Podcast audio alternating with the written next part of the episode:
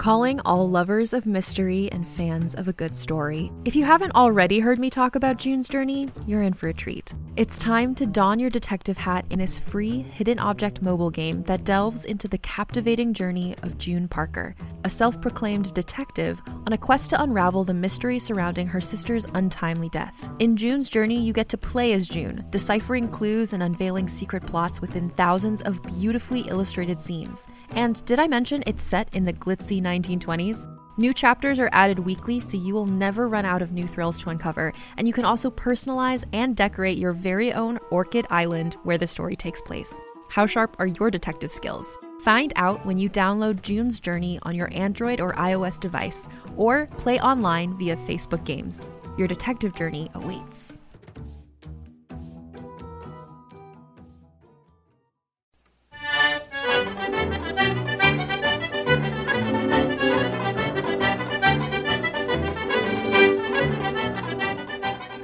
Listening to episode 12 of Half Share, a trader's tale from the golden age of the solar clipper. Written and read by Nathan Lowell.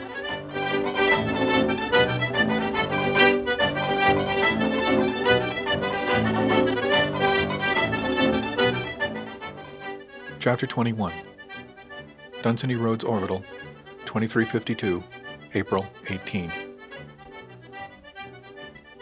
The sound of a shower running woke me, and I glanced at the bedside chrono. 0530. Diane would be getting ready to relieve Frances about now. She's probably in the shower too, I thought, and that thought brought a little pang. The sheets were a crumpled mess and stuck to me in several places. I stretched languidly, my arm sliding across the warm spot where Alicia had been. I didn't want to move, and I wasn't terribly sure I could. She came out of the head, rubbing a towel across her hair, otherwise naked and proudly unself-conscious. That was a good sign, I thought. She grinned when she saw me. You look pretty pleased with yourself this morning, she teased. Well, not to brag, but you look pretty pleased yourself, I teased back. She grinned a little satisfied grin and made a hmm sound in her throat as if considering. Yes, she said finally, I am, and giggled not at all girlishly. You have the duty? I asked, suddenly aware of the time, place, and circumstance. She shook her head. Not until tonight, but I've got an officer's briefing at 0930 I need to be back aboard for. What about you? It's my off day. I'm clear till 1800. She finished toweling off and draped a wet towel on a chair. She stretched then, as unself-consciously as a cat, arching her back and rolling her shoulders. I could see her eyes snag on my jacket hanging in the open closet, she padded over to it and stroked the corduroy as if patting some animal. She looked at me with a raised eyebrow and asked, May I? I propped myself up on my elbows. Sure, becoming amused by her fetish for roubaillé. She slipped it off its hanger and slid it around her naked torso. I was surprised to see that it was a bit big on her. She seemed somehow larger. She pulled it tightly around her, and I felt myself wishing I were that jacket so she'd wrap me around her naked body like that and then I remembered that she had, just a couple of stands before. What are you grinning at? she asked with a grin of her own. Well, what are you grinning at? I asked in return. This coat feels amazing against my skin. Oh, you'll pardon my saying so, but it looks amazing against your skin, I told her. Oh, she purred. You like this look? Um, I said with a considering tone, I don't know. Could you walk over there and back for me once, just so I can get the full effect? She giggled in the back of her throat and sashayed across the room. The coat wasn't long enough, even on her, to cover completely. The glimpses as she walked away were as stimulating as when she started back. I was absorbed in the view when she giggled again. It seems you do like the look, she said.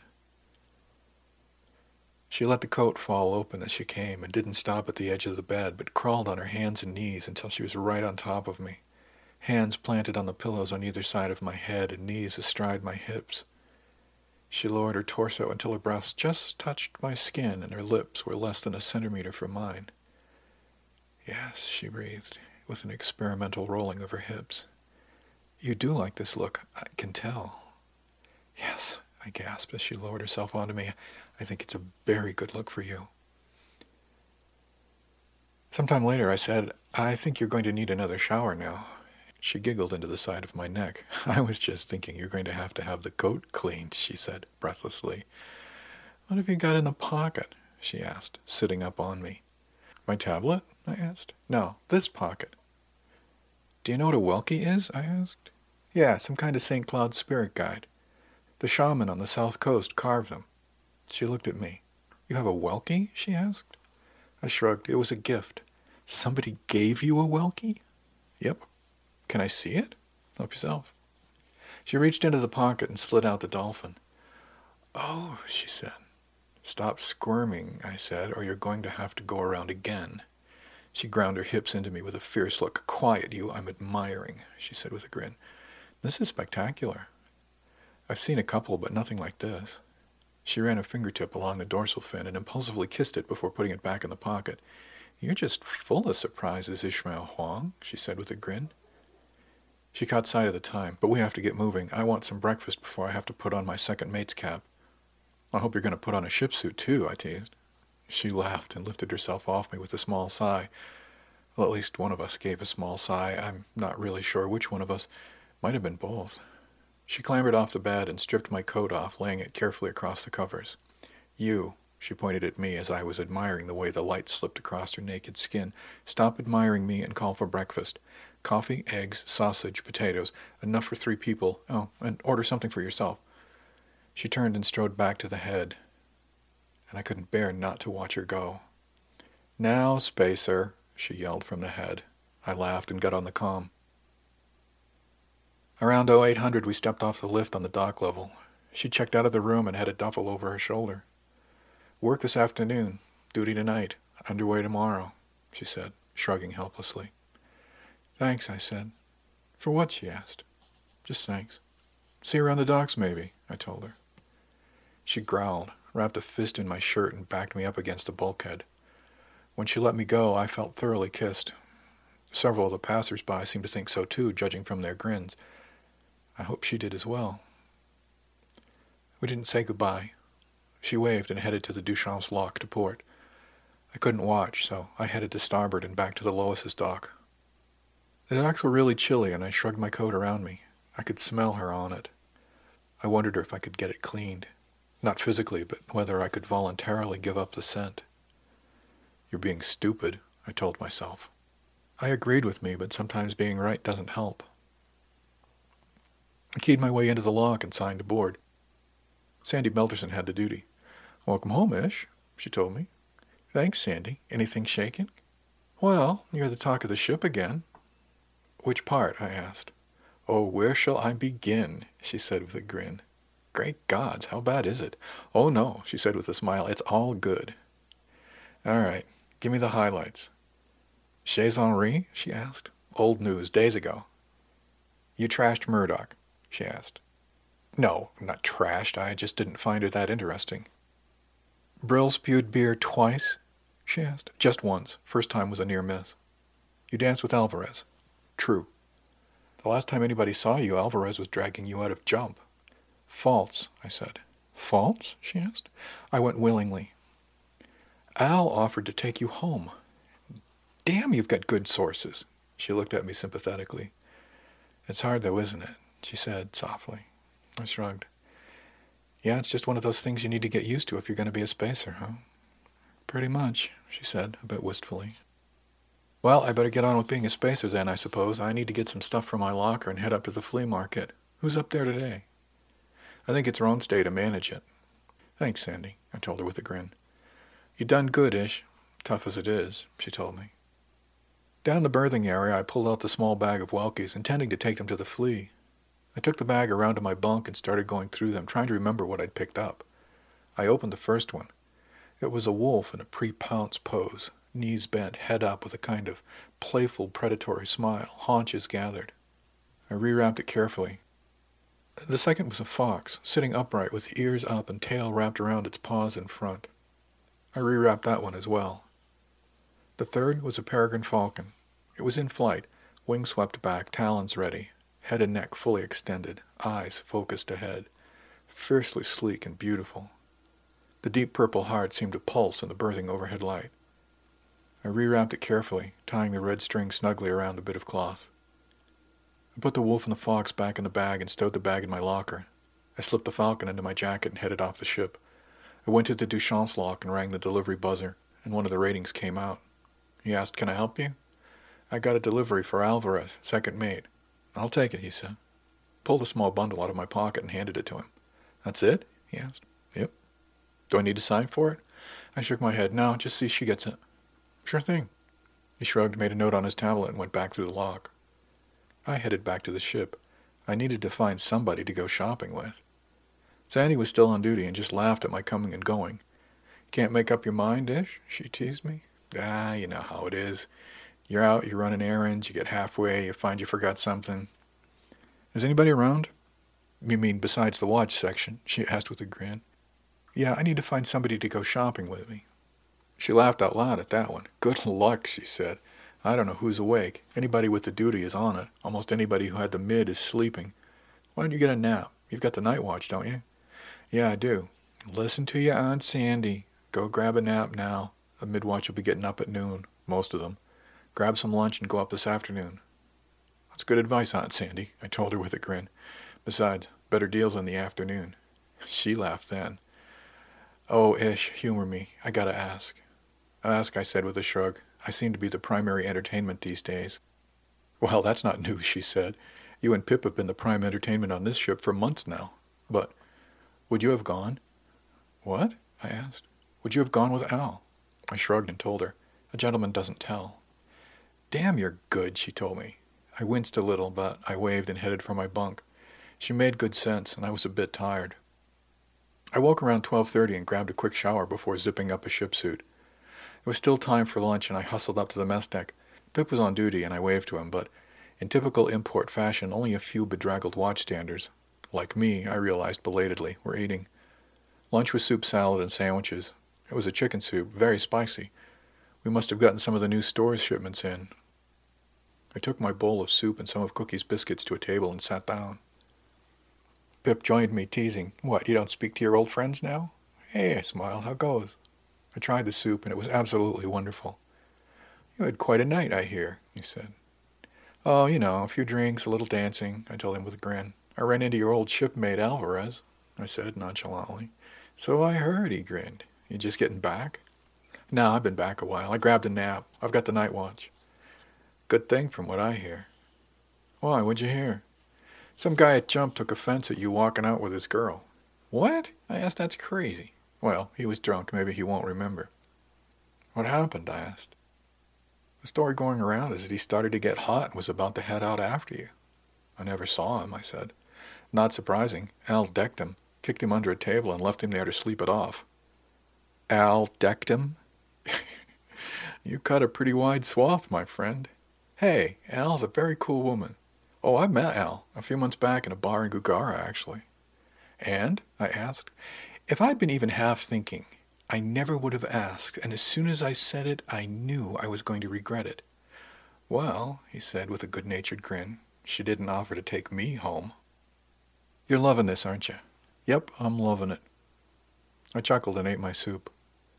You okay? he asked softly. Yeah, I said. Thanks for asking. He wrinkled his nose in a no problem kind of gesture. You're welcome. There hasn't been this much fun on the ship in forever, so thank you. It's going to be an interesting trip to Betris, isn't it? I said. Yeah, a week after pullout, almost everybody will have forgotten, he said. Almost? I asked. Yeah, almost, he said quietly. Well, I gotta get back to work. You heading up to the flea this afternoon? If I can find somebody to go with, I told him. Well, good hunting. Find us something good, he said as he stood and headed back to the galley and started the after lunch cleanup. It was 1300. I headed down to the environmental section to see if Brill was in her office. Diane had the watch and was sitting with her feet propped up on the console. Hey, the prodigal son returns, she said with a grin. Welcome home. Thanks, I think, I said with a grin. You missed all the fun last night, she teased. Oh, I don't know, I told her. I heard there was some rowdiness after I left. You sure made quite an impression for your first night out, she said. Al decked a guy? Yup, she said with a laugh. That tall, dark drink of water she was talking to when you asked her to dance. Oh, tall, dark, and boring? That's him. Some guy off the Sigler. He seemed to think you were muscling in on his turf. He had several loud things to say about your parents. When he started out after you, Al intercepted him just inside the door. That girl can move when she wants to. I just shook my head. She's a peach. You made quite an impression on her. so I keep hearing, I said with a chuckle. I need to go shopping. Is Brill around? Diane nodded toward the office. She said she had to work on a quarterlies. Seems to be pretty busy. Should I bother her? I asked. Diane considered for a moment. I think maybe you should, she said, just to let her know you're home in one piece and all.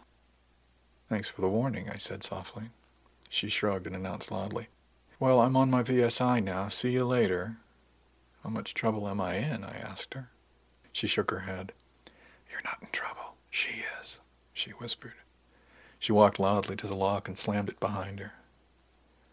I went to the door, which wasn't closed. Hello? I asked. Brill didn't turn. I'm sorry, Ish, she said softly, looking at her screen. Sorry for what, B? Murdoch, she said. I understand, I told her. Please look at me. She turned and she looked miserable. What's the matter, Brill? I asked. I was afraid to ask, but more afraid not to know. When you unloaded Murdoch last night, I was really glad. You made me look like an idiot with the beer, but that was almost worth it, she grinned. So what's the problem? Alvarez? I asked. No, she's a dear. Well, what then? You know Murdoch was a setup, she said. I feel cheap and horrid, and I'm afraid of what that's done to us. She was hunched around her arms and looking at the deck. Bless her heart. B, I said softly. What I know is that somebody who cares very much for me did something thoughtful and risky and kind, I told her. You didn't do anything but give me a shot at the surest thing you knew, and you didn't force me to take it. You just set up the circumstances. The rest was up to me. She sighed miserably. Would you have been happier if I'd gone with Murdoch? Oh, gods, no, she said. I don't know what I was thinking, she said bitterly. You were thinking that it's cold out in the deep dark, and sometimes you wake up in the night and you just want somebody to hold you. And you were thinking that I don't know that I had to do that in port because we don't do that on the Lois. You were so aware of how much I needed to hold somebody that you couldn't help yourself, and that's what you meant by what it means to be a spacer. That it means you hurt a lot, and you make connections knowing they're going to be ripped away. That empty sex isn't enough, but sometimes it's better than the alternatives. He stopped then, suddenly wrung out. She sighed. Something like that, I suppose, she said. Did you think that if I couldn't have you, I'd have settled for Murdoch? I asked her. She looked up at me then. We can't be having this conversation, she said hoarsely. We can't not, I told her. In three days, we're going to go back out in the deep dark. We need to heal this, and ignoring it is only going to make it worse. But we can't. Brill. Something happened when we went to Henri's. Something that bonded you, Bev, Diane, and I in a way that none of us expected. Can you deny it? She looked at me for a moment and then shook her head. No, she said softly. This isn't about sex. It's not about power. You're my boss on the ship, no problem. I'd follow you to hell. Actually, I may already have, I said with a grin. She laughed then, and I felt the knot of worry loosen a little. But we can't ignore what we feel about each other. We have to deal with it. That's what happened with Francis and the bookmark. It wasn't about the bookmark. It was about Diane. She sighed and said, True. And that was even before Chez Henri. What the hell happened to us up there? she asked. I don't know. I feel like I was given a gift, something I didn't know I wanted, but now that I have it, I can't imagine living without it. Like I'd been asleep all my life, and something up there woke me. I assumed that it was just me, that it was a normal thing for you three. She shook her head. Diane feels it too, and Beverly, I think. She was mad as a wet hen over Murdoch. I saw the glares. I grinned. I think the point is that we're human. What do you mean? she asked.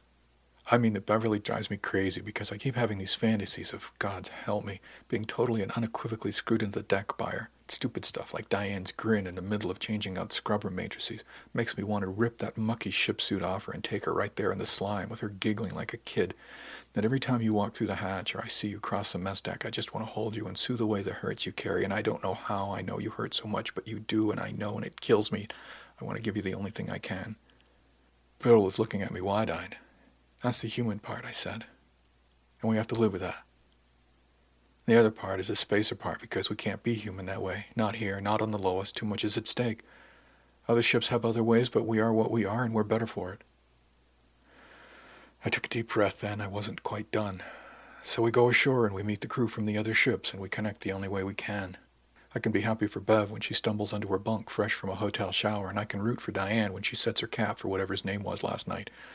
And I could be happy for you too, but you're so hurt you don't even try. And in spite of that, you tried to help me not hurt. But we're still human and it still hurts. I stopped then, trying to get some kind of control back. Do you know why I went after Alvarez? I asked finally. To prove to us, to me, that you didn't need me interfering in your love life? She said. No, I shook my head. Because she was as close as I could get to you. What? Of all the women in the bar last night, there were only five who really interested me. You, Diane, and Bev were all off limits. Was there anybody there sexier than the three of you? Those two were amazing, she said. I hardly put myself in the same class as Bev and Diane. I know, but everybody else does. Maybe I need to take you back to Chez Henri and have Monsieur Roubaillet take you to the back dressing room and get a good look at yourself. Your heart knows what your head doesn't. What are you talking about? You were, you are, the leader. That day you took us up there and sailed into Chez Henri's, you scared the hell out of me. I was afraid I wasn't worthy.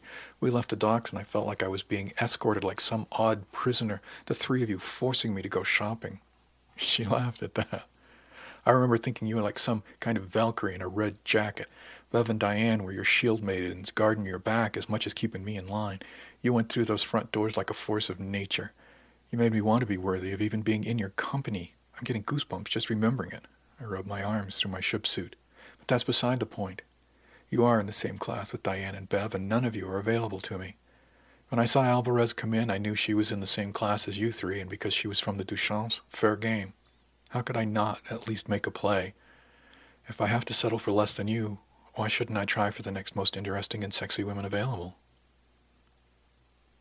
Brill looked at me while I was trying to catch my breath. With her looking at me that way, it wasn't easy. Finally, she said, You're something else. Oh, I think we established that a long time ago, I said with a grin. We're just trying to negotiate what it might be at the moment. She chuckled. Damn, you I held up my hand to interrupt her. That phrase is a little painful right now. Painful? she asked. I heard it a lot last night. I miss her already. She laughed then.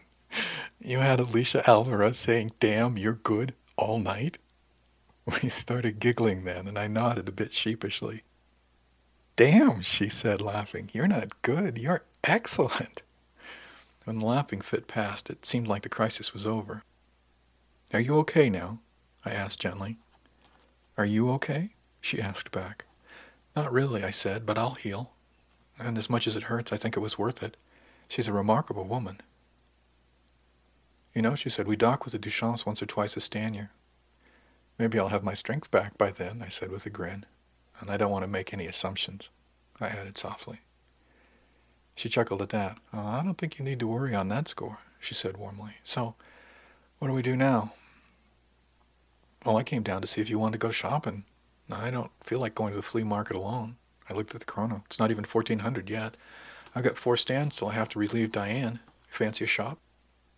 Main lock, five ticks, she said, and we headed for the hatch. We met Diane coming back from VSI.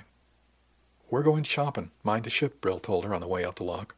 I could hear her pounding up the ladder. What'd you do? Diane asked me bewilderedly. Just cleared the air a little, I said with a grin. She seems okay. Are you okay? she asked gently. No, but I will be. I smiled. Thanks. Any time, she said. You did good. I slipped back into my civvies and wore the crewneck pullover under my jacket. The coat still smelled of Alicia, but it didn't hurt quite so much. I beat Brill to the lock by about five steps, and we fell out of it laughing together. As we crossed to the lift, she turned to me suddenly and said, Who's the fifth? I looked at her in surprise. You don't know? I asked. She shrugged. No. I shrugged back and said, Al. She giggled all the way up to the flea market.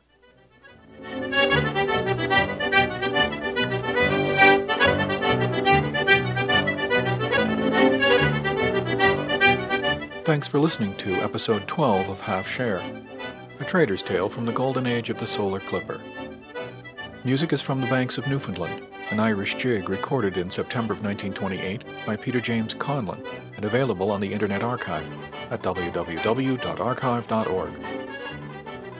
This has been a presentation from Durandus, offered under a Creative Commons Attribution Non-Commercial No Derivatives 2.5 license.